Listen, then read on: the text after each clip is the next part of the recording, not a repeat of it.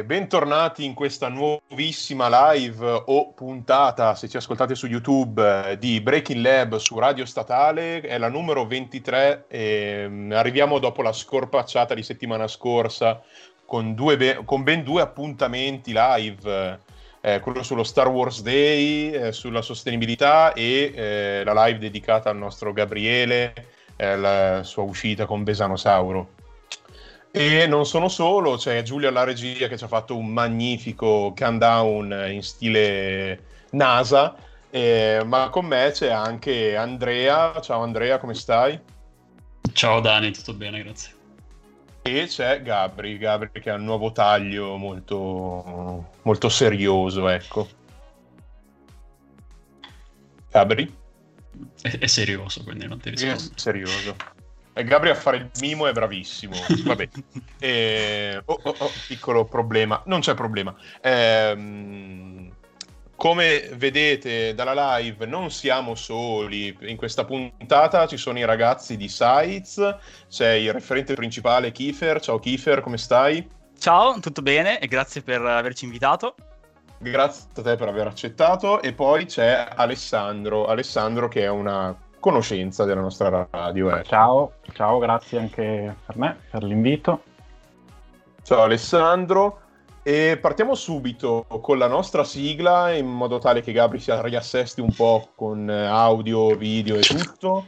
Ci sei, ci sei, a posto. Ci sono, ci sono, sì. E poi Ciao partiamo subito con, eh, con eh, l'importanza del vostro movimento, giusto? Del movimento Sites che è stato all'impatto zero. Eh, prego Giulio, manda pure la sigla.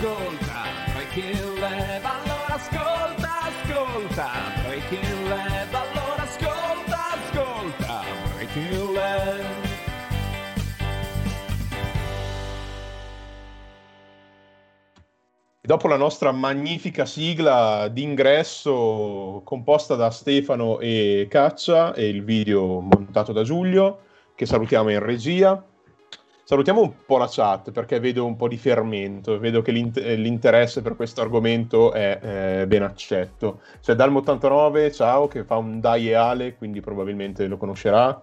Probabilmente. Sì, sì. Elvio che conosce un po' tutti, è bazzica nei laboratori della statale di Milano, quindi lo salutiamo. Bellino. E poi c'è Andrew Sarco, non so il tuo nome, scusami, ma buonasera anche a te.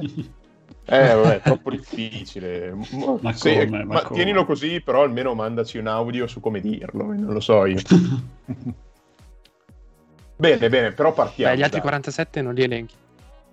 No, no, no, no non ho voglia. Troppo. No, beh, No, uh, solo quelli in chat. Anzi, se volete eh, contribuire alla puntata, fateci domande, se avete curiosità, davvero noi siamo qua per risponderle, se, se, se possibile. Comunque ricordiamo che i due ragazzi di Statale Impatto Zero non vengono qua per, come persone informate sui fatti eh, e che tengono a cuore questo argomento.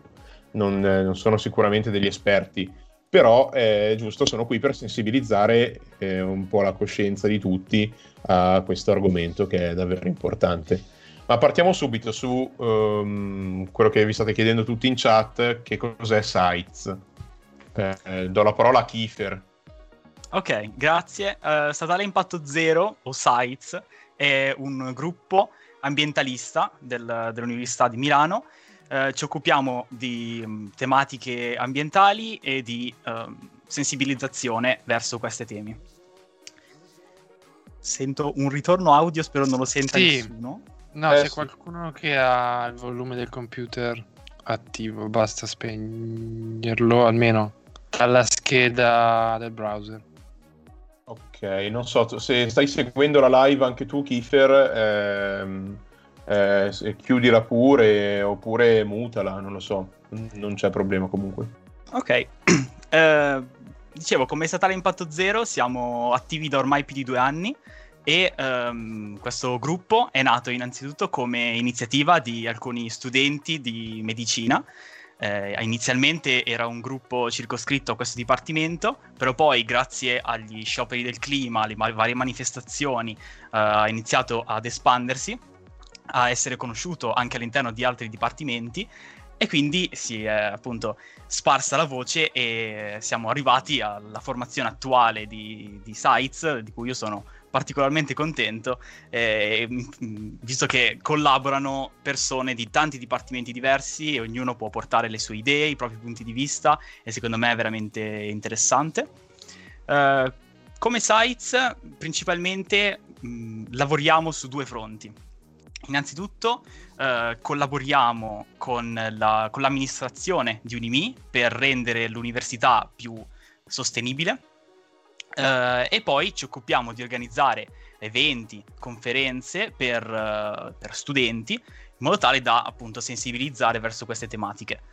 Uh, per quanto riguarda l- il rapporto con l'amministrazione, partirei dicendo che l'anno scorso, durante il primo lockdown, come Sites, abbiamo deciso di ehm, stilare un documento che abbiamo chiamato Obiettivo Impatto Zero, documento che tra l'altro se volete consultare lo trovate su, su Facebook o sulle nostre pagine social.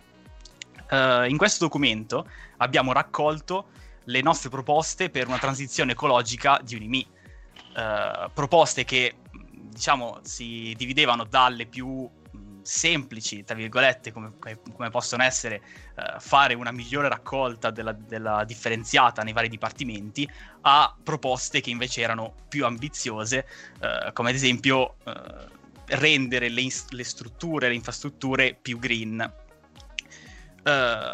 quindi nel, negli, l'anno scorso abbiamo scritto questo documento e dopo averlo stilato l'abbiamo presentato alle, a varie entità della comunità, della comunità, universitaria, come le liste studentesche, alcuni professori con cui già avevamo avuto a che fare, eh, ai vari uffici che si occupano di sostenibilità all'interno dell'università, come ad esempio l'ufficio sostenibilità, l'ufficio di certificazione ambientali, eh, arrivando fino al rettore e eh, abbiamo raccolto degli, degli ottimi responsi per questa nostra proposta. Quindi negli scorsi mesi abbiamo deciso di eh, pensare a come però iniziare a integrare queste nostre proposte ne- nell'università, eh, che è il lavoro più concreto e anche più complesso. E abbiamo deciso di iniziare eh, puntando a istituire un Green Office all'interno di Unimi. Che cos'è un Green Office? Uh, un Green Office è un, uh, un'entità, un ufficio uh, che Mm, si occupa ovviamente di sostenibilità e al cui interno eh, lavorano mm, la componente studentesca, la componente eh, do- di docenti e la componente tecnico-amministrativa e collaborano tra di loro in modo tale da eh, massimizzare l'efficienza eh, per quanto riguarda eh, gli sforzi per rendere appunto l'università più sostenibile. Questo ci sembra un passo importante perché avere un green office in Unimi mh, mm, è, diciamo, punto di riferimento da cui poi iniziare a fare tutta una serie di altri lavori uh, in, questo, in, questo, ambito. Uh, il Green Office, tra l'altro, è comunque un modello molto ben uh, già consolidato, visto che anche grazie al Green Office Movement, che è questo movimento che diciamo crea una rete tra tutti i vari Green Office principali delle università europee dove sono presenti e fornisce una struttura ben delineata. Uh, e inoltre, oltre a questo Green Office Movement, siamo, abbiamo anche uh, preso ispirazione, ci siamo anche confrontati con uh, gli altri due principali Green Office che abbiamo in Italia, che sono quello dell'Università di Torino e quello dell'Università di ehm, Bologna. Quindi eh, abbiamo, grazie a questi, a questi confronti, abbiamo stilato una nostra proposta di Green Office che adesso nelle scorse settimane abbiamo presentato e ne stiamo discutendo con le, le, enti che ho citato prima, quindi vari uffici di sostenibilità, i, i, docenti che ci supportano, le, le, liste studentesche, per puntare a ehm, diciamo istituire questo Green Office già dal prossimo anno accademico, quindi da settembre, in modo tale poi da iniziare a lavorare più nel concreto nella transizione ecologica di Unimi.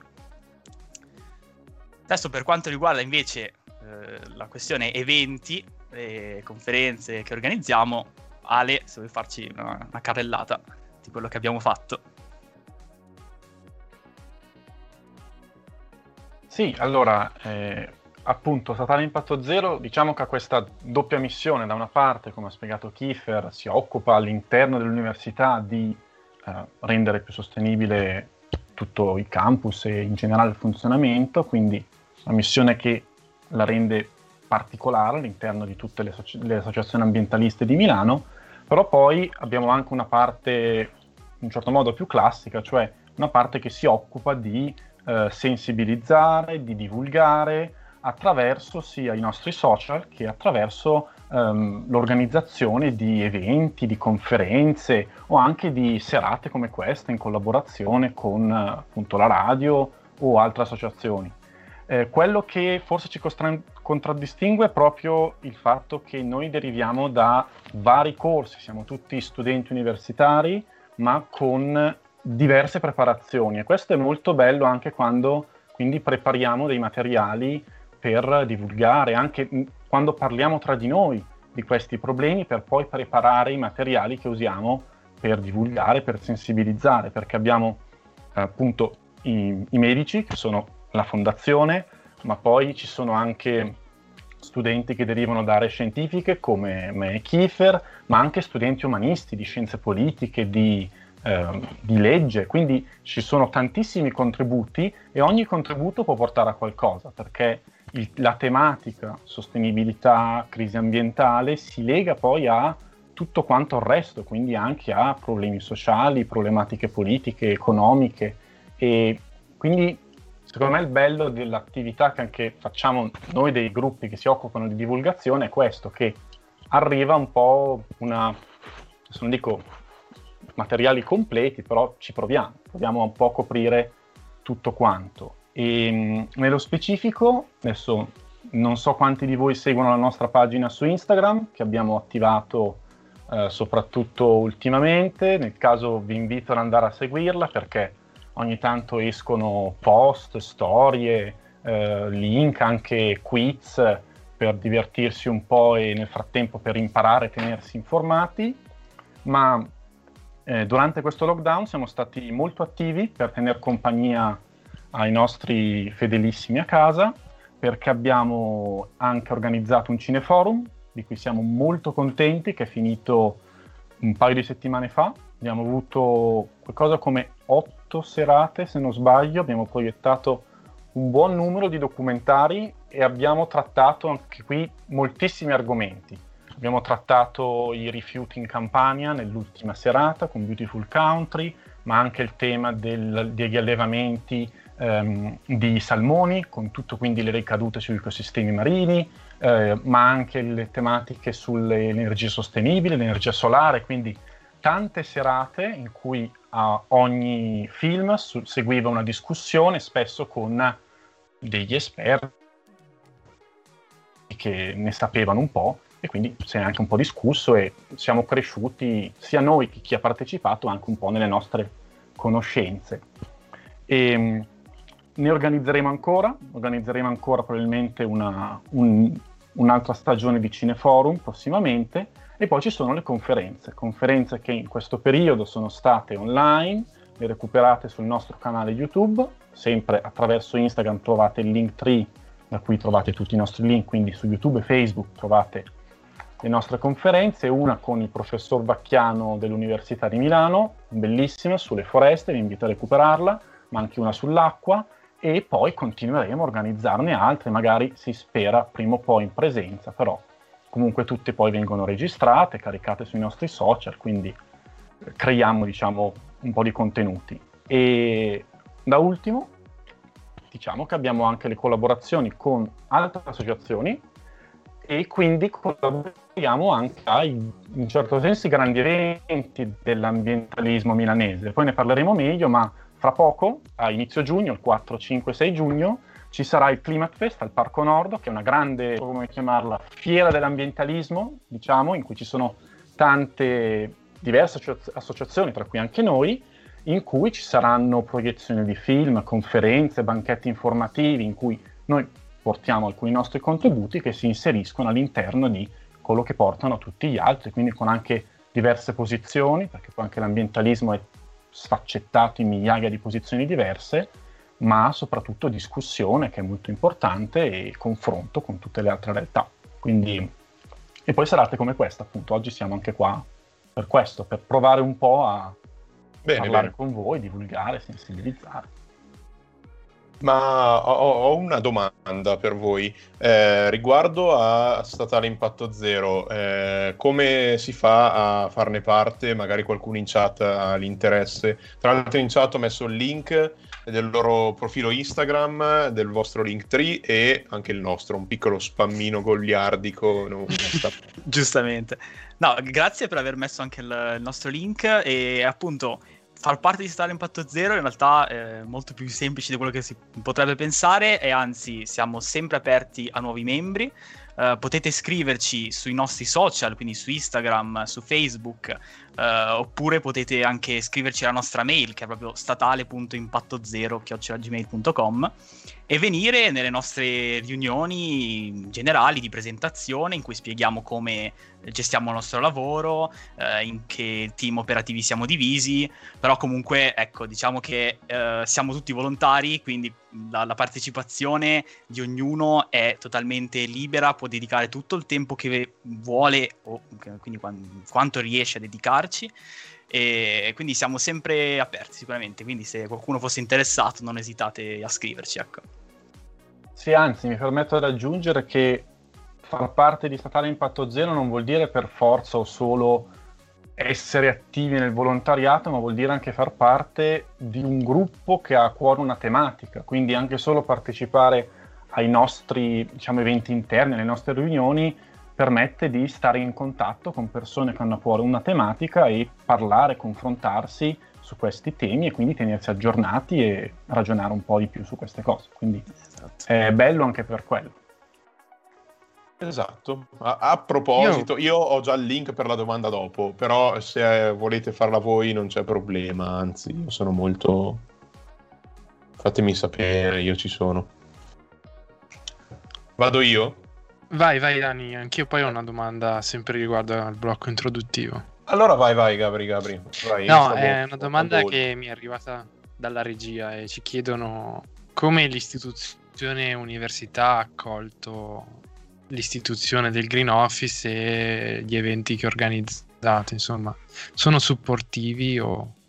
Tantissimo, o no? tantissimo e non, sinceramente molto più di quello che mi aspettassi e ovviamente il Green Office è ancora in corso di istituzione, però eh, banalmente le, gli incontri che abbiamo fatto con il personale tecnico amministrativo, con i docenti, per spiegare la nostra idea di Green Office, che comunque come punto come punto di partenza può sembrare eh, semplice, ma in realtà non è facile di botto istituire questa nuova, questa nuova realtà, no? Quindi noi siamo partiti cercando di metterla giù il più semplice possibile, c- dicendo, beh, questa è la nostra idea, poi vediamo cosa si può fare, e invece subito tutti quanti ci hanno dato il loro supporto dicendo, ah, che bello, faremo il possibile per cercare di istituire questa cosa, e tutti hanno visto quanto è effettivamente importante.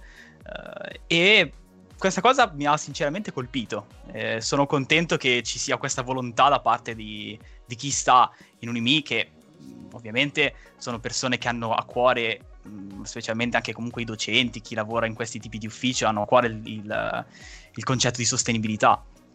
Però ecco, è stato molto motivante anche per noi volontari vedere questo tipo di risposta dall'altra parte.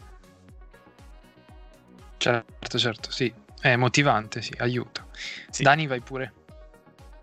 Um, sì, eh, io passerei all'argomento un po' più ciccioso della, della live. Il corpo. Eh, io ho partecipato a qualche eh, vostra serata cineforum, in particolare quella che mh, mi ha colpito di più è stata quella in cui si trasmetteva il film Anthropocene. Eh, quindi, eh, se vogliamo partire con una breve introduzione del, di quel che tratta il film, è in pratica l'impatto dell'essere umano eh, sul pianeta Terra. Però eh, Anthropocene eh, non è una parola che ehm, eh, deve, essere, eh, sotto, deve essere sottovalutata, anche se spesso è così.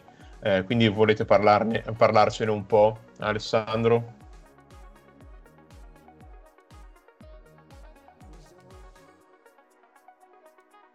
Sei dei nostri, Ale. Ale? Ale, mi senti? Molto vago. Disertore. Vabbè, qualche problema in chat ci può, in uh, live ci può stare, il bello della diretta. Eh, intanto leggiamo un po' la chat, c'è eh, un Kiefer che... Eh, Kiefer spacchi di brutto, ce lo dicono, da proa contro il nulla. Quindi... C'è un ringraziamento incredibile. E una domanda, avete mai pensato di cercare, di cercare di espandervi in altri Atenei, altre città? Allora, eh, altre città non ancora, eh, altri Atenei più o meno, nel senso um, sì, si, è, si è anche pensato il problema è che eh, in realtà il nostro gruppo è cresciuto mh, molto in termini sia numerici che di forze ultimi, nell'ultimo periodo e eh, diciamo che stiamo preferendo giustamente concentrare tutte le, le, nostre forze per quanto riguarda la, l'Università di Milano. Però c'è da dire che uno dei uh, punti fondamentali per cui è importante istituire un green office eh, e per cui è importante il green office in sé è, per, è, proprio per fare rete. Una volta che ci sarà il green office e noi ovviamente come gruppo saremo il punto di riferimento studentesco di, di, di questo green office, potremo eh, essere molto più in comunicazione con le altre realtà eh, ambientaliste delle altre principali università italiane, ma non solo, eh, in modo tale da poter davvero unire gli sforzi, confrontarsi e raggiungere sempre più, eh, sempre più pubblico, sempre più studenti, sempre più, sempre più persone. Quindi puntate ad avere un grosso potenziale di crescita, soprattutto basandovi sulle vostre idee, ecco, sul raggiungimento. Bene, bene, bene. Certo. Ma vorrei sapere se Alessandro è tornato. Alessandro, sì, sono, sono tornato. Eccolo. Tornato, ecco. eh, ho esatto. avuto un momento di defiance. Sì, okay. c'era da aspettarselo prima o poi. Um, se non sbaglio, Dani mi avevi chiesto dei, appunto, del film Antropocene. Esatto. Di cui, sì, è, una, è stata una delle serate più belle del Cineforum. Um, e sia perché il film è pazzesco, vi invito ad andare a recuperarlo, sia per le tematiche. Il film è un film canadese del 2018, è un documentario, è stato pro- fatto da due registi canadesi con nomi difficili, adesso non proverò a pronunciarli, e un fotografo sempre canadese e quindi c'è molta attenzione anche alla parte assolutamente delle immagini. E il film è un film che esplora quello che è l'impatto antropico sul pianeta in tutte le sue forme, quindi sia quello che siamo più abituati a vedere, quindi eh, l'impatto sugli ecosistemi terrestri, l'inquinamento, ma anche cose che sono un po' meno spesso trattate, come eh, le estrazioni minerarie, la distruzione del paesaggio, la, la fame di, di, terra dell'umanità, la fame di espansione e mh, mm, è un film appunto impressionante che si basa però su un'idea scientifica, che è quella di antropocene.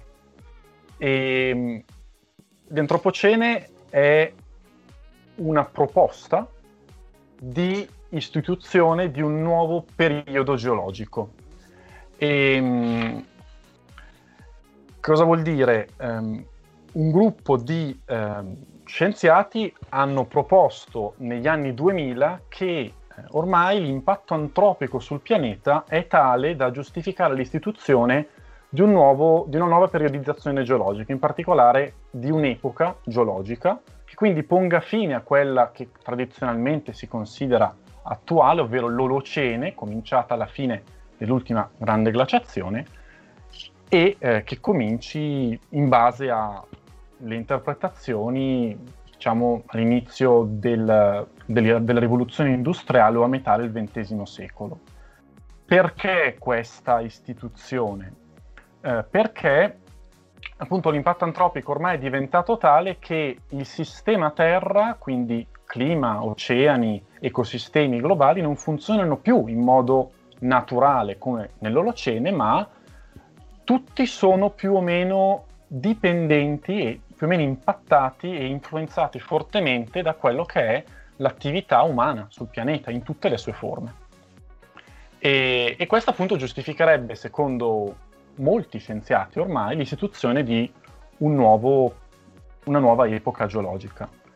Eh, c'è da dire una cosa, che la proposta di istituire l'antropocene è, è avvenuta negli anni 2000 da parte di fisici e biologi, quindi in particolare Paul Crutzen, che è premio Nobel per la scoperta dei problemi dell'ozonosfera, quindi della problematica del buco dell'ozono che era causata dai clorofluorocarburi emessi dai frigoriferi. E lui disse, guardate, l'atmosfera ormai è, è fortemente influenzata nella sua composizione chimica dalle attività umane e quindi propose di, a un congresso di istituire questo nuovo termine, antropocene. E il fatto è che usò non un termine, un termine per un periodo storico, ma questa terminazione cene, come tu stesso Dani mi potrai confermare, è un, una terminologia che è presa dalla geologia, cioè appunto è un periodo geologico, ovvero un periodo della scala stratigrafica, perché noi geologi andiamo a suddividere gli strati di rocce, quindi il tempo geologico, in appunto come sta facendo vedere Dani, in questa scala colorata, ciascun colore è un pacchetto di strati corrispondente a una particolare età nel passato più o meno profondo del, del pianeta. E Crutzen fece questo perché pensava che la sua idea potesse avere valenza anche a livello geologico. E i biologi con- conservazionisti gli andarono dietro i geologi all'inizio si stizzirono un po', dissero ma uh, questa cosa dovevamo proporla noi, ma cosa c'entrate voi? Quindi questo ancora oggi rende il concetto di antropocene un po' difficile da far entrare nella testa di alcuni scienziati della Terra, ma... Per altri invece no, comunque... Per altri invece no. Però ecco. eh, infatti mi pare di, capire, di ricordare che ehm, la Commissione internazionale di stratigrafia ha istituito un gruppo di lavoro che appunto sta lavorando all'istituzione del, eh, dell'antropocene. Ecco. Esatto, sì, perché più o meno anche lì poco dopo un, un, paleontologo, un paleontologo che si occupava di esseri invertebrati dell'Ordoviciano, i graptoliti, sono degli esseri marini davvero, davvero strani, che ormai non ci sono più, eh, disse no, eh, questo, ter- questo, termine può essere preso dalla geologia, può essere giustificato stratigraficamente. E quindi lui cominciò una battaglia enorme che continua ancora oggi, con il supporto di tanti colleghi, che presero questo termine che effettivamente è uscito dalla testa di non geologi e si impegnano ancora oggi per renderlo geologico. E come dici tu, Dani, ormai la Commissione internazionale di stratigrafia, che è quella commissione internazionale che si occupa di pubblicare ogni tot la versione di quella scala colorata, di quella divisione dei tempi geologici, ormai sta giungendo alla conclusione che l'antropocene sì potrebbe essere effettivamente una nuova epoca geologica e che ha un fondamento anche geologico. Perché... Tra l'altro, Alessandro, come hai detto tu, è una proposta antropocene. Eh, però io mh, parlando con persone, studenti eh, di materia umanistica o magari di materie scientifiche, però di ambiti diversi dalla biologia o dalla geologia, eh, molte persone utilizzano il termine antropocene per riferirsi già a questa epoca geologica, cioè pensano che in realtà sia un termine scientifico ufficiale. Eh, che da un lato mh, mm, eh, mi prudo un po' il mio spirito da, da, precisino che deve stare sempre lì a dire eh no, però non è ufficiale. Um, però dall'altro sottolinea il fatto che la sensibilizzazione su questo tema e appunto la divulgazione di questo termine antropocene in realtà adesso è mh, molto più diffuso rispetto a quello ufficiale che è Olocene. Io sento anche professori delle scuole eh, dire ah, noi siamo nel periodo, mm, nell'epoca antropocene. Quindi da un lato in realtà questo diffondersi di questo termine è una buona cosa dal punto di vista della sensibilizzazione sul tema. Esatto, poi sì, la parola al balzo. Vai, vai. Che ci chiedono, sì, mi è arrivata una domanda, eh, ci chiedono eh, che cosa serve per definire esattamente un'epoca geologica? Cioè perché uno vorrebbe istituire un'epoca geologica nuova? Allora, um, perché istituire un'epoca geologica? Diciamo che la motivazione principale in questo caso è perché, secondo le persone che vogliono istituirla, è necessario istituire una nuova epoca geologica proprio perché il pianeta non funziona più come funzionava eh, un, qualche secolo fa. L'impatto antropico ormai è tale che atmosfera, oceani, biosfera, ma anche la litosfera sono molto influenzati dall'impatto antropico, quindi non funzionano più allo stesso modo. Quindi diciamo che è una evidenza che necessita di essere distinta da quello che è un passato differente. Nelle epoche stratigrafiche sono ciascuna caratterizzata da, in un certo senso, un, un mondo diverso. Una, all'inizio sono macro divisioni caratterizzate ciascuna da eh, fauna e flora differenti, poi più nello specifico, soprattutto nel, nel, nel recente, più vicino ai nostri giorni, corrispondono a eh, periodi caratterizzati da clima differente, quindi per esempio l'Olocene appunto è l'ultimo interglaciale, quindi l'ultimo periodo ehm, di relativo clima un po' più caldo, quindi ciascuna epoca geologica ha un po' la sua, ciascuna periodizzazione geologica ha un po' la sua caratteristica. E secondo queste persone l'Olocene non, non, non, può più essere giustificato oggi perché quello che stiamo vivendo oggi, il pianeta in cui stiamo vivendo, non è più simile a quello in cui i nostri antenati si sono sviluppati. Ormai viviamo in un pianeta che funziona in modo differente, quindi in una, peri- una epoca geologica, in una periodizzazione geologica differente. Poi eh, ovviamente c'è una, anche una tematica di sensibilizzazione cioè il, il, appunto il capire questo impatto fa ragionare, ma mh, il problema principale dell'istituzione dell'antropocene è prettamente geologico, se vogliamo, perché il problema è che è un termine geologico che quindi deve sottostare a certe regole. Quando gli stratigrafi decidono un nuovo periodo, devono individuare un esatto punto nel, nella successione degli strati che si trovano sulla superficie del pianeta in cui quel, quel periodo geologico comincia. Eh, banalmente faccio un esempio che forse tutti hanno sotto mano. Tra la fine del Cretaceo, quindi la fine del Mesozoico, del, l'era dei dinosauri, chiamiamola così, anche se poi ci sono molte altre cose, e l'inizio invece del Cenozoico caratterizzato da tutto un altro tipo di fauna e flora, c'è appunto un limite stratigrafico tra queste due grandi periodizzazioni geologiche. Esiste un punto che si può toccare con mano, in particolare è eh, vicino a Gubbio, qui in Italia, dove esattamente lì, in quel punto, in, quel, in quell'intervallo stratigrafico, si ha il passaggio da, un peri- da una periodizzazione geologica all'altra.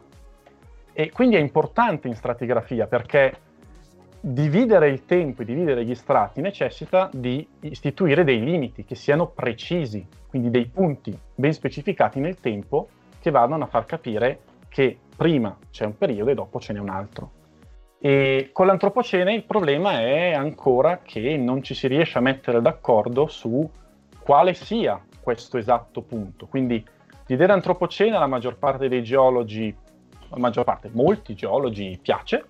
Eh, la Commissione internazionale di stratigrafia ha deciso che sì, il concetto può essere sostenuto geologicamente, però bisogna individuare ancora questo punto e capite che essendo diciamo, l'attuale, quindi noi chiamiamo così l'attuale, nel senso il presente, è difficile andare a istituire, a trovare un punto perché si parla di rocce estremamente recenti, spesso neanche, neanche di rocce, di sedimenti ancora, di sabbie sciolte deposte in fondo ai laghi, in fondo ai mari, quindi fanghi, quindi spesso non si hanno ancora delle rocce ed è difficile andare a istituire questo punto. Ed è per questo che mentre il termine viene usato ancora molto nei dibattiti, la geologia è ancora lì che sta cercando di capire qua- dove individuare la data, diciamo il punto stratigrafico in cui si passa dall'Olocene all'Antropocene. Questa è un po' la risposta alla domanda che ci ha fatto Elvio, cioè quali sono le ragioni di chi è contro l'utilizzo di questo termine. Alcuni sono contro, mm, penso semplicemente, ma non so, ehm, eh, proprio mh, mm, per partito preso, penso, altri appunto per la, mm, il fatto di dover seguire queste regole che non possono essere, cioè vanno, devono essere seguite per poter dare un valore alla scala dei tempi geologici, cioè ehm, devono tutte essere uniformabili e eh, ed essere istituite secondo queste appunto regole che sono il nome, la cor- correlabilità, l'estensione e tutte queste cose qui. E eh, passiamo ad un'altra domanda. Um, ma eh, tutto qua, quel che concerne eh, l'antropocene, eh, sappiamo che nell'atmosfera è impattato con eh, le emissioni di CO2, ehm, con il riscaldamento. Ehm, noi cosa possiamo dire a riguardo di, questo, di, queste variazioni? Cioè ci sono questi cicli che ne hanno risentito, lo sappiamo tutto, ma come e perché, giusto per spiegare ai nostri amici a casa? Sì, allora appunto tra i vari impatti, tra i vari sistemi che ormai l'attività antropica controlla, c'è eh, quello dell'atmosfera, proprio da cui è partita l'idea dell'antropocene noi ormai nell'atmosfera immettiamo uh, moltissimi, moltissimi, moltissime sostanze e eh, quindi proprio il chimismo dell'atmosfera è cambiato, la composizione chimica dell'atmosfera è cambiata. Sappiamo ormai più o meno tutti quello che è il problema della, dei gas serra, della CO2, con, con il, la produzione dell'energia con la combustione di fonti fossili, quindi di gas, petrolio e carbone, si va a immettere in atmosfera la CO2, eh, così come anche altre sostanze, in quantità molto consistenti, tant'è che ormai si è passati negli ultimi 50 anni da una composizione di circa 400 parti per milione di, um, di CO2 a qualcosa come, uh, no, da, da 300 più o meno parti per milione a ormai 400 e più parti per milione nell'atmosfera di, di CO2, che è parecchio, è parecchio e questo sta andando a cambiare il clima perché è una composizione differente in gas serra, in CO2,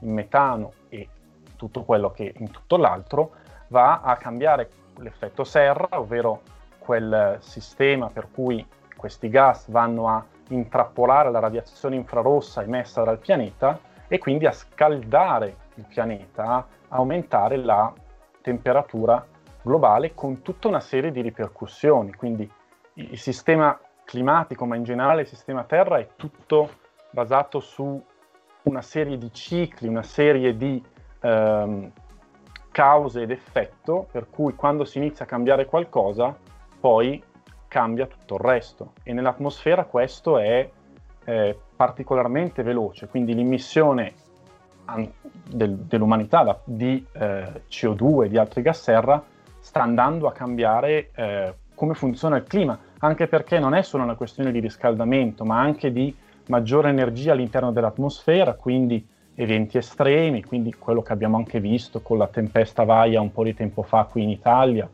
con uh, tifoni, cicloni, quindi cambiano, cambiano molte cose.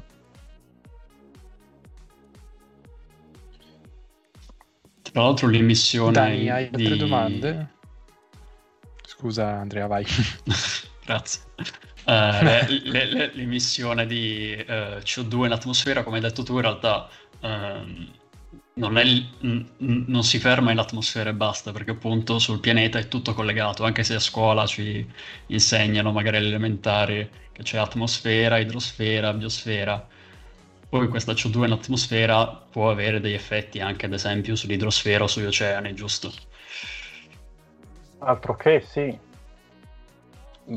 Peraltro, soprattutto, appunto, come hai detto, le varie sfere sono assolutamente una correlata nell'altra, anche senza andare subito a scomodare gli oceani, se si va a parlare semplicemente di ciclo dell'acqua, ehm, avere dell'aria più calda implica una forte variazione nella, nei, cicli della, nel ciclo dell'acqua, quindi nelle precipitazioni, per cui si hanno aree calde e secche che diventano sempre più secche, invece aree, aree più umide che diventano sempre più umide, sempre più soggette a precipitazioni.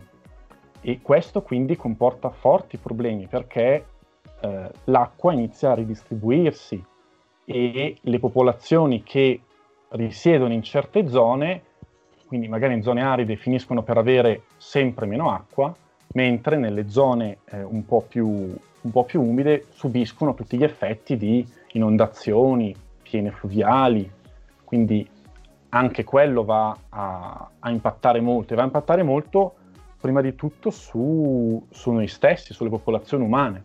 Cioè, quello che è bello secondo me nel film Antropocene è che si vede eh, molto bene questo, cioè come il primo a rimetterci sia eh, proprio l'umanità, cioè le varie popolazioni umane da tutti questi cambiamenti sono le prime a rimetterci, le prime a vivere in un pianeta che appunto non è più quello ospitale dell'Olocene in cui ci siamo sviluppati, ma è sempre più inospitale, sempre più soggetto a questi eventi estremi, è sempre più caldo, sempre più con ecosistemi che non riescono più a sostenerlo, quindi sempre più, sempre più problemi appunto causati da noi.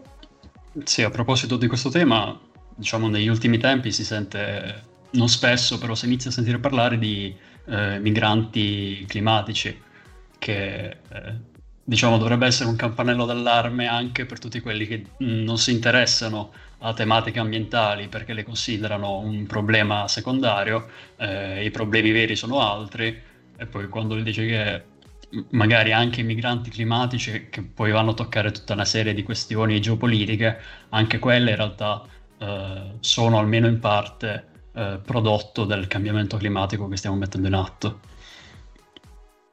Esatto, perché poi ci sono, come mm, ci diceva il buon Alessandro, ehm, ci sono popoli che sono più, ci viene da dire che sono più responsabili di altri eh, nell'impattare sull'atmosfera. Eh, ovviamente noi non vogliamo eh, buttare in mezzo la politica perché non è il nostro caso, non è il nostro dovere, però è sul, su, sulla bocca di un po' tutti. Eh, ci sono alcuni, alcuni stati che eh, hanno più un occhio di riguardo eh, per la politica green ed altri invece che non, non, non, ci danno molto peso e questo è un grosso problema. Ecco. In chat ci chiedono cosa sia un migrante climatico.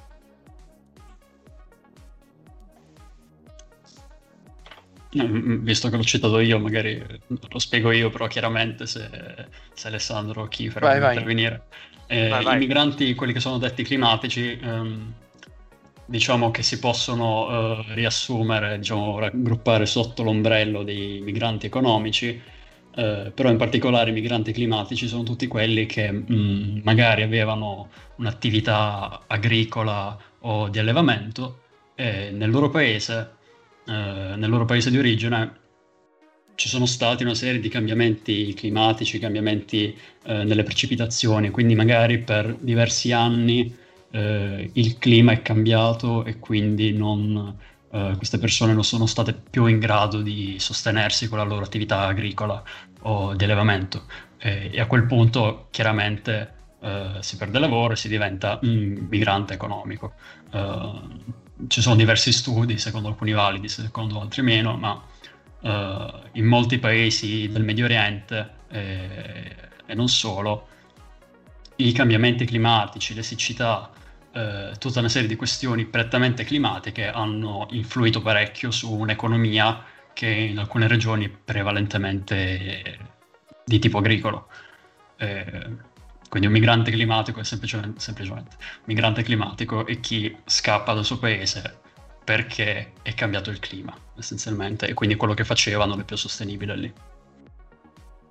Tra l'altro, tra l'altro eh, trovo abbastanza paradossale come eh, molto spesso al di fuori mon- del mondo ambientalista, comunque del mondo scientifico, politico che si occupano di queste cose, molto spesso le, i, i, migranti climatici sono uno degli aspetti meno trattati o comunque che meno le persone collegano alla crisi climatica.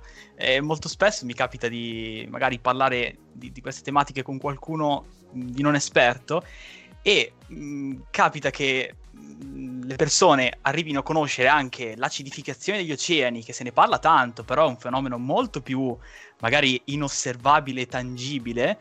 E invece quando parli di, mig- di, migranti climatici, le persone dicono: Ah, ma come? Quindi le migrazioni c'entrano col clima? E effettivamente poi eh, spiegando, uno fa 2 più 2 e dice: Ah, urca, ed è, ed è assurdo perché comunque come, come, storia umana noi seguiamo il clima da quando siamo usciti dall'Africa, eh, sia quando era favorevole quando non lo era, quindi è, è, curioso ed è importante comunque anche ricollegare anche questo, questo aspetto. Ecco. Sì, ma se posso rubare un altro paio di minuti sul tema, ho detto Medio Oriente, ma non c'è nemmeno bisogno di guardare così lontano.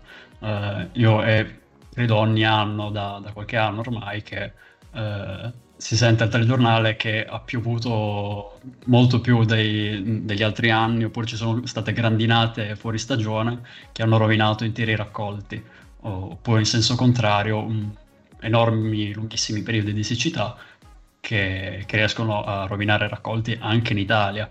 Eh, quindi non c'è sempre bisogno di guardare lontano o a paesi del terzo mondo.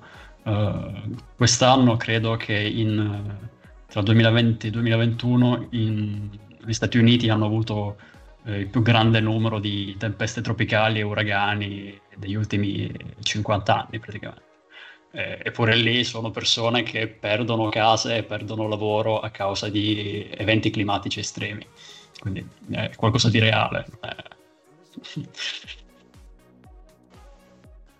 Sì, però spesso non viene collegato al, uh, al, cambiamento climatico, viene collegato alla disgrazia perché si eh, ritiene non necessario in quel momento eh, dare per i, social, per i, media dare un peso a, al perché ehm, queste tempeste sono molto più frequenti, ma dare un peso a, giustamente alle vittime però comunque mh, mm, si, si, dovrebbe anche sensibilizzare di più su questo tema. Ecco. E dalla chat arrivano, arriva un'altra domanda, mh, mm, l'impatto dell'uomo fermerà la ciclicità delle ere glaciali? Mm, complicata questa domanda, non è così ovvia. Che si ricollega un po' a quello che diceva Ale prima. Forse. Esatto. Allora, si provo a prova a mettere su una risposta. Diciamo. Sì, allora... no, ricordiamo che ehm, Alessandro e Kiefer sono eh, qui in termini di referenti di Satana Impatto Zero. Sicuramente eh, non sono qui a dettare legge e quello che dicono. Eh, non dico assolutamente di, che deve essere preso con i guanti, anzi sono molto interessati e ne sanno parecchio e sono molto informati eh, però ci sono una quantità eh, anche di film, ma anche di libri, di articoli da leggere e Alessandro probabil- e Kiefer probabilmente dopo se ne parleranno anche un po'. Sì, assolutamente certo. sì. Anzi, se poi andate anche sulla nostra pagina Instagram di consigli di film da vedere, di libri da leggere, di... ce ne sono, quindi eh, potete anche partire da quelli lì. Comunque, per quanto riguarda la, diciamo, la periodizzazione di periodi glaciali e interglaciali, la mia risposta così un po' a pancia è in generale no.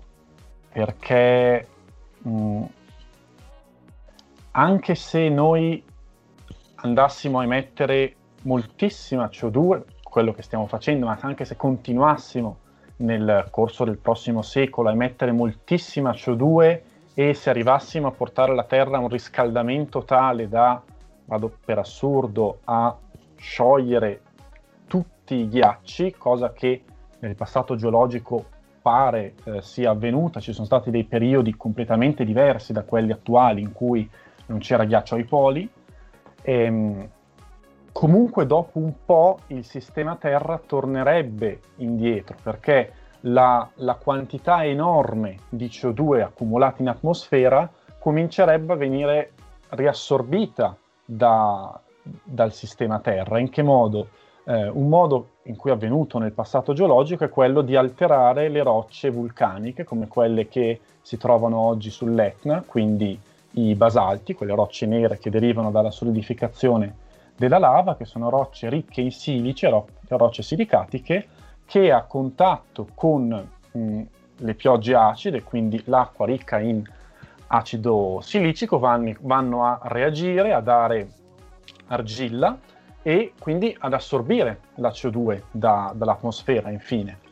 E, e, questo quindi più volte nel passato geologico ha portato a diminuire sensibilmente la quantità di CO2 in atmosfera e quindi a riportare l'effetto serra a uno stadio, eh, diciamo, normale, più simile a quello dei nostri giorni, se non anche minore, perché poi in una puntata di forse l'anno scorso Dani ne aveva parlato, ci sono stati dei periodi in cui la CO2 per processi di questo tipo di alterazione delle rocce basaltiche è stata così tanto sottratta dall'atmosfera da portare a una glaciazione totale, o quasi, quindi un pianeta, la Snowball Earth, in cui il esatto, pianeta sì, era completamente scorso. coperto da ghiacci. Quindi no, l'attività umana non penso che potrebbe andare a interrompere questa alternanza di grandi periodi glaciali, di grandi periodi più caldi interglaciali, ma um, è qualcosa che, cioè questo processo che vi ho descritto,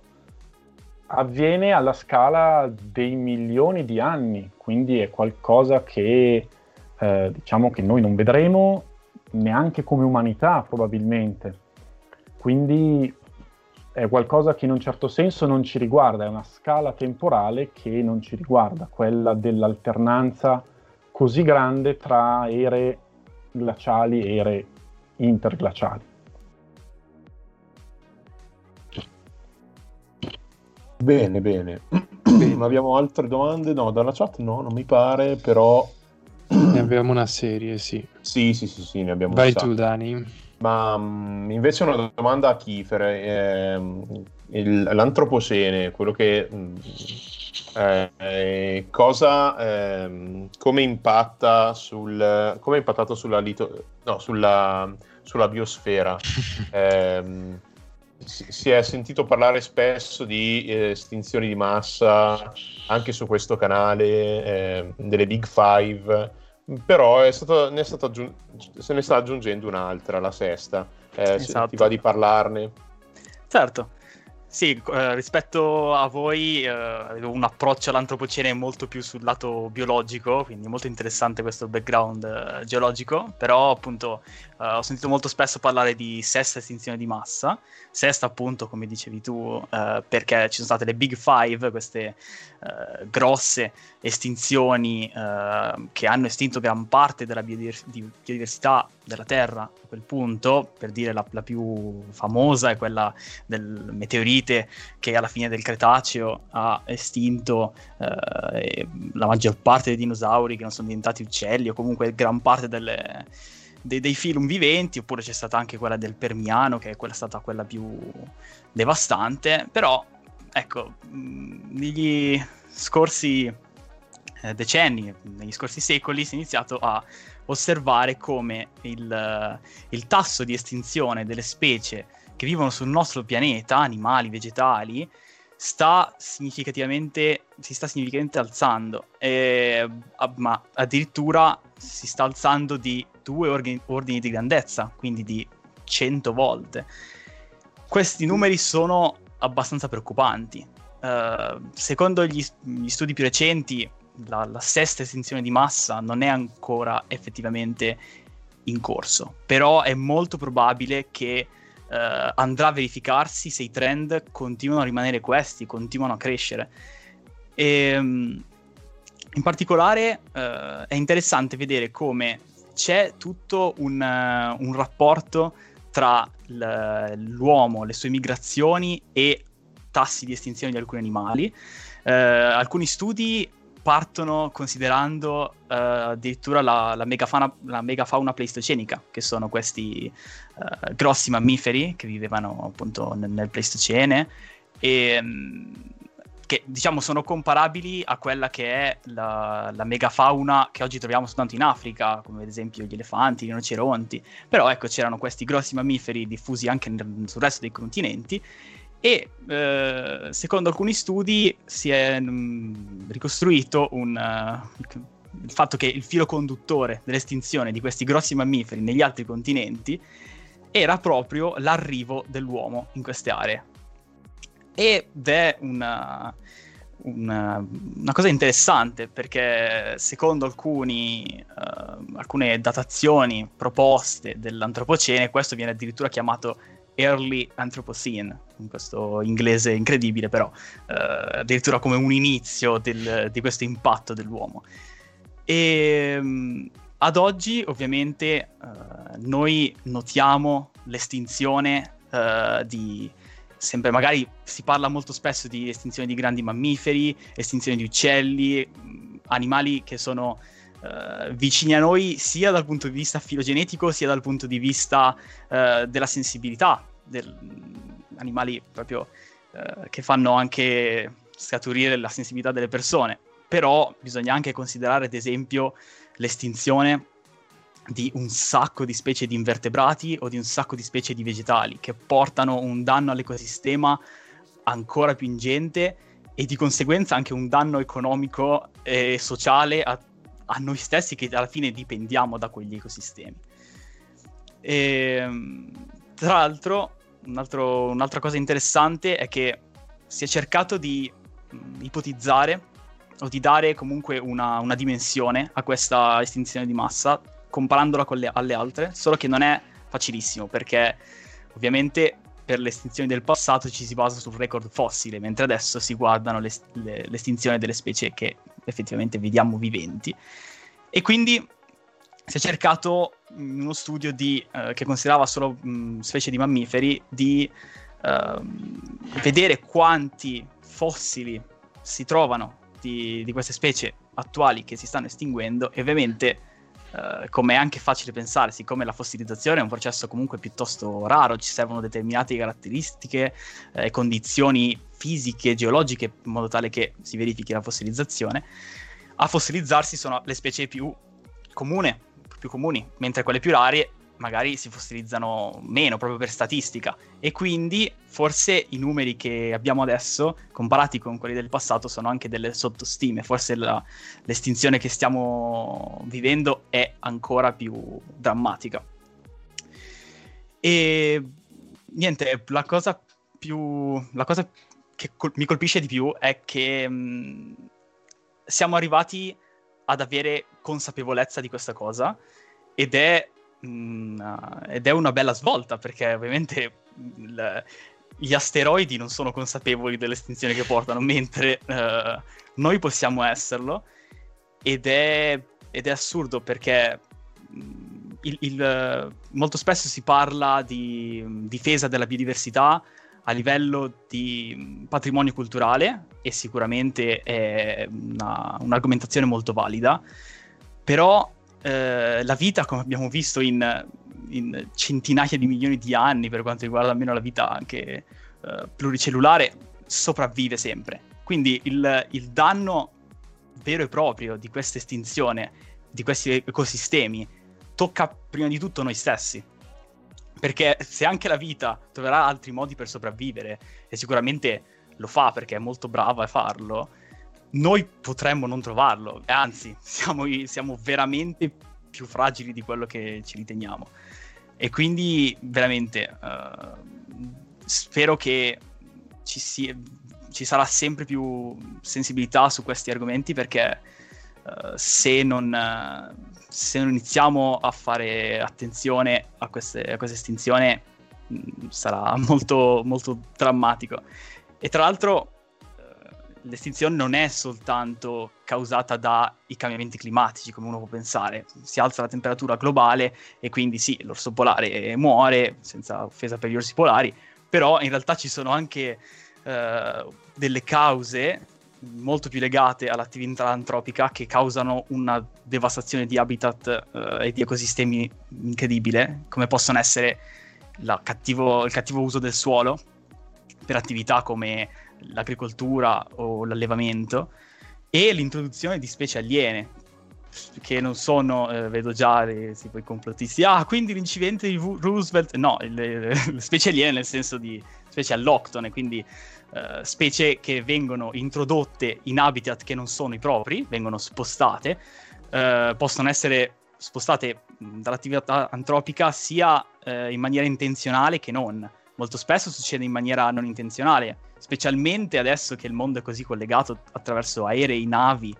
che con ad esempio le chiglie del navi portano un, un, una quantità di individui a, attraverso gli oceani che è veramente ingente, però appunto anche intenzionale e questo ha seguito la storia dell'uomo, il, il, il trasporto di animali domestici, la diffusione di animali d'allevamento, animali da compagnia, eh, oppure anche delle specie che seguivano eh, la, la, migrazione dell'uomo come i ratti che adesso troviamo eh, diffusi in tutto il mondo e sono eh, tra i principali fattori di eh, devastazione in quanto a specie aliene e specie alloctone. Quindi eh, sono veramente tanti il, gli ambiti in cui dobbiamo stare attenti, e, però sarà necessario veramente una presa di coscienza perché se no noi siamo i primi a uscirne molto male. Sì, tra l'altro sei stato chiarissimo, Kiefer. Eh, appunto, come hai detto tu, presa di coscienza e come hai sempre accennato, eh, l'estensione di massa non vuol dire solo ah, scompare l'orso polare, la tigre e l'elefante, che per quanto ci piacciono, e salutiamo tutti gli orsi, gli elefanti all'ascolto, ehm, sono in realtà una piccolissima percentuale degli animali che vivono nel pianeta, in realtà c'è quella famosa regola che più sono grossi gli animali, meno importante il loro eh, effetto sull'ecosistema. E tante attività che facciamo, come appunto i pesticidi, l'inquinamento delle acque, l'acidificazione degli oceani, portano all'estinzione di tantissimi invertebrati che sono dannatamente utili all'ecosistema e a noi. Quindi quando eh, appunto si cerca di sal- salviamo gli animali, non, non bisogna pensare solo a- all'elefante africano o al koala, che, quindi mh, mm, tutti gli insetti che stanno mh, mm, uh, subendo un, un, un, tasso di estinzione circa 8 volte superiore a quello uh, degli altri animali. Uh, ce ne accorgiamo se si va in campagna. Io mi ricordo quando andavo da piccolo che si faceva un picnic in campagna e arrivavano uh, stormi di, di, di, insetti, adesso mh, mm, sembra non ci sia nessuno. Uh, quindi appunto mm, stiamo attenti a queste tematiche, appunto il consumo del suolo, uh, che è diretta conseguenza dei nostri modelli alimentari, modelli economici, stiamo attenti a fat- cose come l'inquinamento, perché appunto mh, mm, non stiamo andando a toccare gli elefanti e basta.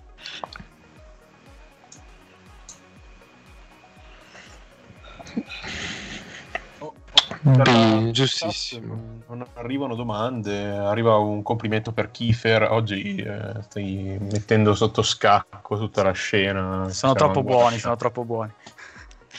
Volano mutande sul palco. esatto. Tani Ma... prima accennava Vai. per sbaglio, forse, alla sì, prossima domanda. Per sbaglio, non è niente di intenzionale, Gabri, credimi. Nel senso che oltre ad un impatto su atmosfera, oceani e biosfera, c'è un impatto anche sulla litosfera, la quarta sfera, giusto? Cioè, forse Ale ce ne vuole parlare. Sì, esatto. Il, il punto è proprio questo, cioè le attività antropiche ormai sono diventate così diffuse che stanno anche interferendo con eh, la parte più, più solida del pianeta, quindi appunto la litosfera, ovviamente la parte più superficiale, però eh, ci, c'è un impatto molto consistente anche in quello. Basta pensare che ormai è stato calcolato che con tutto il materiale che noi andiamo a estrarre dalle miniere, eh, che andiamo a eh, spostare per costruire le nostre città e, e, fare tutto quello che ci serve portandolo in giro per il mondo, noi ormai muoviamo più materiale, più sedimenti di tutti i fiumi del mondo. E questo è un dato che a me come geologo impressiona, perché voi considerate tutti i fiumi del mondo, eh, i processi naturali di erosione, trasporto dei sedimenti, e noi invece muoviamo una massa che è di un paio di ordini di grandezza maggiore di, di tutto questo. E questo ha delle, delle conseguenze molto forti di cui si vede di meno, si può parlare di meno, ma poi a livello proprio geologico, proprio di funzionamento del, del pianeta è impressionante. In più, eh, tutta questa massa di materiali noi la utilizziamo per andare a creare una nuova serie di eh, materiali, quindi nuovi minerali, ma anche nuove rocce di sintesi, che poi spargiamo ovunque. Eh, rocce di sintesi intendo banalmente le rocce sono un aggregato di minerali e il cemento, per esempio, è un aggregato di minerali, cemento che noi ormai eh, spargiamo ovunque, lo utilizziamo ovunque, quindi eh, anche questo considerate che ormai le attività antropiche stanno formando delle vere e proprie nuove rocce che si trovano ovunque. E questa è un'argomentazione forte per chi vuole istituire l'antropocene perché dice guardate, l'umanità ormai è così diffusa e così eh, impattante che sta cambiando il volto stesso geologico del pianeta. E poi tra i materiali eh, nuovi di, di, sintesi c'è ovviamente il problema della plastica, della plastica, ma così come di tanti altri materiali che creano problemi perché vengono formati dall'uomo, vengono utilizzati e poi spesso vengono diffusi nell'ambiente. Il problema delle plastiche è enorme e peraltro considerate che la maggior parte della plastica prodotta, parliamo di gigatonnellate di plastica, pensate quanto poco pesa la plastica, quindi una gigatonnellata è una quantità in volume immenso, la maggior parte delle, della plastica che noi abbiamo prodotto negli ultimi 50 anni è nelle discariche ed è eh, in uso, quindi solo una piccola frazione si è diffusa nell'ambiente in generale. Eppure, basta aprire un telegiornale, ci sono isole grandi quanto il Texas nel Pacifico, così come anche più piccole nell'Indiano, nell'Atlantico, in tutti gli oceani, ci sono plastiche diffuse ovunque, ci sono le microplastiche che si sono ormai, quindi microfibre, micro, micro pezzettini anche di plastica che vengono sparsi dai venti, vengono sparsi da qualunque ambiente, dalle montagne più alte alle profondità oceaniche, e quindi ci sono questi materiali di sintesi che si trovano dappertutto, in, in ogni parte del, del pianeta. E peraltro esiste un termine che nel film Antropocene, ci torno ancora perché secondo me è un buon filo conduttore, viene citato, è quello di tecnofossile. Cosa vuol dire? Che negli strati rocciosi, secondo gli studiosi dell'antropocene, ma è un dato di fatto, si trovano da un certo punto in poi una grande quantità di questi materiali di, di sintesi, quindi appunto cemento, mattoni, ma anche le plastiche, le microplastiche che vengono sparse dappertutto. E questo da una parte è impressionante, ma poi, soprattutto il caso delle plastiche, è anche preoccupante perché la plastica alla biosfera, soprattutto marina, ma anche agli esseri viventi sul continente e anche a noi stessi, eh, non fa di certo bene. Avere plastica sparsa ovunque eh, non fa di certo bene, causa tutta una serie di problemi molto gravi. E quindi sì, l'umanità sta impattando davvero, davvero in tutti i sensi. Ma mm, qui mi collego ad un'altra domanda. Eh, il fatto che prima ci hai parlato di eh, dover eh, trovare un limite per poter parlare di antropocene, giusto? Dover eh, trovare un, una zona in cui questo limite si può toccare. Eh, secondo alcuni può essere una perdita di tempo, ma eh, sono certo che se viene fa- fatto dietro c'è un'utilità. Eh, secondo te quale può essere?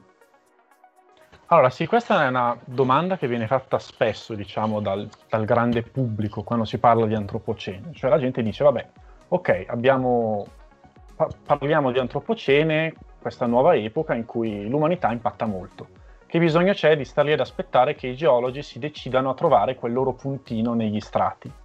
Beh, il punto è che è molto importante, secondo me, perché non stiamo parlando di un periodo storico. Gli storici hanno fatto le loro divisioni, parlano dagli anni 50 di grande accelerazione, ovvero l'umanità è schizzata quanto a consumi e popolazione, ma quando si parla di antropocene si sta parlando, come ho già detto, di qualcosa di geologico, quindi di qualcosa di scientifico, che deve sottostare a delle regole e l'importanza, secondo me, di avere un concetto geologico è che finiamo per avere la consapevolezza che l'umanità è ormai diventata una forza geologica. Una forza geologica alla pari di un meteorite, come in grado di causare forse quindi un'estinzione di massa una forza geologica eh, grande quanto tutti i fiumi del pianeta. Quindi qualcosa di molto forte. Il fatto di sottostare alle regole della stratigrafia farà sì che se quando si arriverà a istituire l'antropocene, noi avremo la, diciamo, il riconoscimento di questa cosa, ovvero il riconoscimento che l'umanità è una forza geologica alla pari di tutte le altre grandi forze naturali. Se invece noi non facessimo tutto questo, l'antropocene sarebbe solo un nome, come tanti, di un periodo storico um, che si basa su idee politiche, sociali, ma non qualcosa di geologico, non qualcosa che ha a che fare con come funziona il pianeta, ma come funziona la società. Quindi, ecco, secondo me è molto importante questa cosa. Bisogna avere un po' forse pazienza, ma eh, gli scienziati sembra che perdano tempo, ma in realtà la loro rigorosità poi fa sì che abbiamo dei concetti molto solidi alla fine del lavoro. Bene, bene. Fantastica bene, risposta. Uh, siamo quasi giunti alla conclusione. Um, forse do- dovremmo rimarcare il concetto che um, eh, non dobbiamo più, eh, che l'uomo non deve più essere un, un agente che impatta così tanto eh, sul, sul, pianeta Terra, ma dovrebbe occuparsi di custodire quello che è la sua casa in, in un senso più lato. Ehm, e per fare questo noi eh, possiamo soltanto, ah, soltanto neanche tanto, ecco, possiamo sensibilizzare eh, le persone a vivere uno stile di vita un po' più eh, mirato al custodire al, eh, quello che ci sta attorno e a non utilizzare troppa plastica, ma sono cose che sicuramente voi saprete spiegarci meglio e come dicevo prima saprete anche consigliarci eh, qualche articolo, qualche libro, qualche film e perché no, magari qualcuno guardando questa live vi scriverà e vi chiederà di far parte del vostro, del vostro collettivo. Mai dire mai, ecco, anzi io lo auguro. Speriamo. Certo.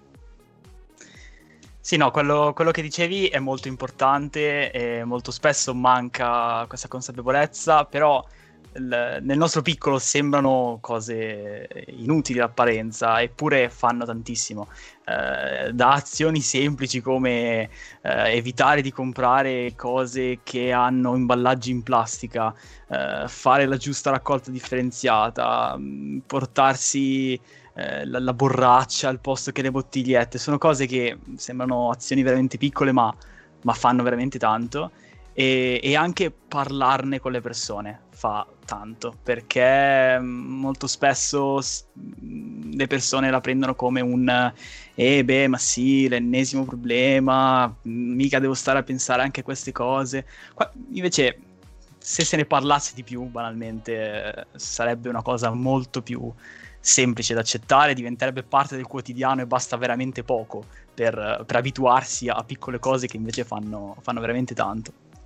E tra l'altro, per concludere questa, questa, sorta di discussione che abbiamo avuto e per far capire uh, la grande occasione che noi abbiamo adesso di fare la differenza, perché alla fine è questo, cioè la, la, la nostra generazione deve avere questa deve sfruttare bene questa occasione che abbiamo, perché non è che ne avremo molte altre in futuro, eh, quelle, le generazioni passate sì, hanno iniziato a pensarci, ma non hanno fatto tantissimo. Quindi noi abbiamo tipo questo impegno incredibile.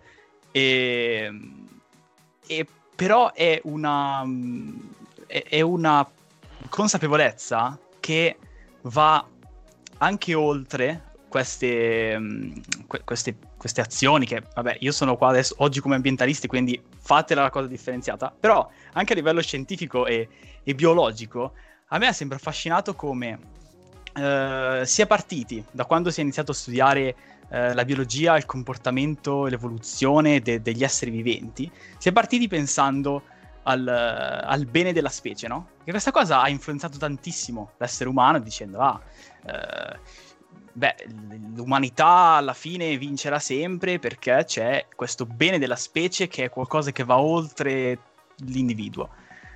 Poi invece c'è stato un cambio di paradigma e con la, l'avvento della genetica e tutto quanto si è detto no, è l'individuo che conta, non tanto la specie in generale, in natura.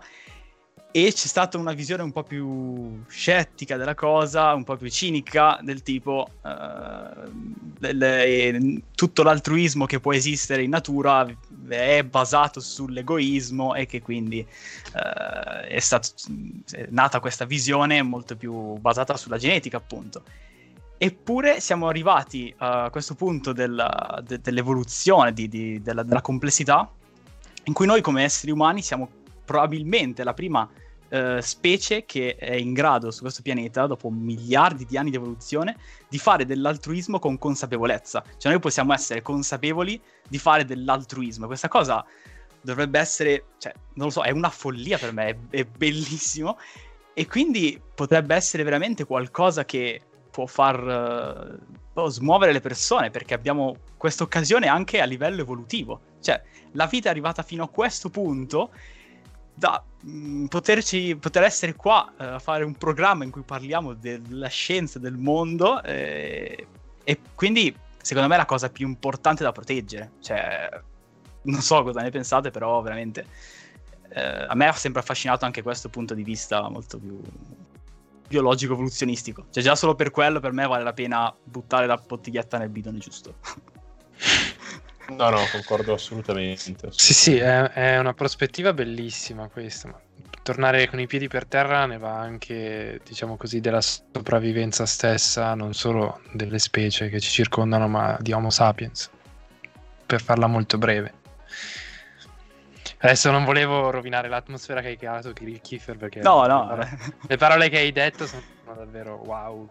E hai perfettamente ragione. Qui hai sfondato solo una porta aperta. Anche credo tra chi ci ascolta in questo momento. Comunque, sì, molto più banalmente eh, è una cosa che va fatta perché ne va della sopravvivenza stessa della specie nostra. Volendo guardare la cosa in una prospettiva antropocentrica. Esatto. Ah, eh, sì, eh, dicevamo eh, film o cose simili, se volete approfondire l'argomento, eh, ovviamente c'è Antropocene, che film che abbiamo citato durante questa serata, che è un film veramente bello, se potete recuperatelo, ma eh, che tra l'altro verrà proiettato al Climat Fest, che è appunto questo festival ambientalista che citava prima Alessandro, a cui noi parteciperemo come Sites, ma ci saranno un sacco di associazioni, eh, sarà il, il, primo weekend di, di giugno. E uh, al parco venerdì 4 sarà proiettato Antropocene, quindi è un'ottima occasione per venire e uh, vederlo. perché è un film molto bello.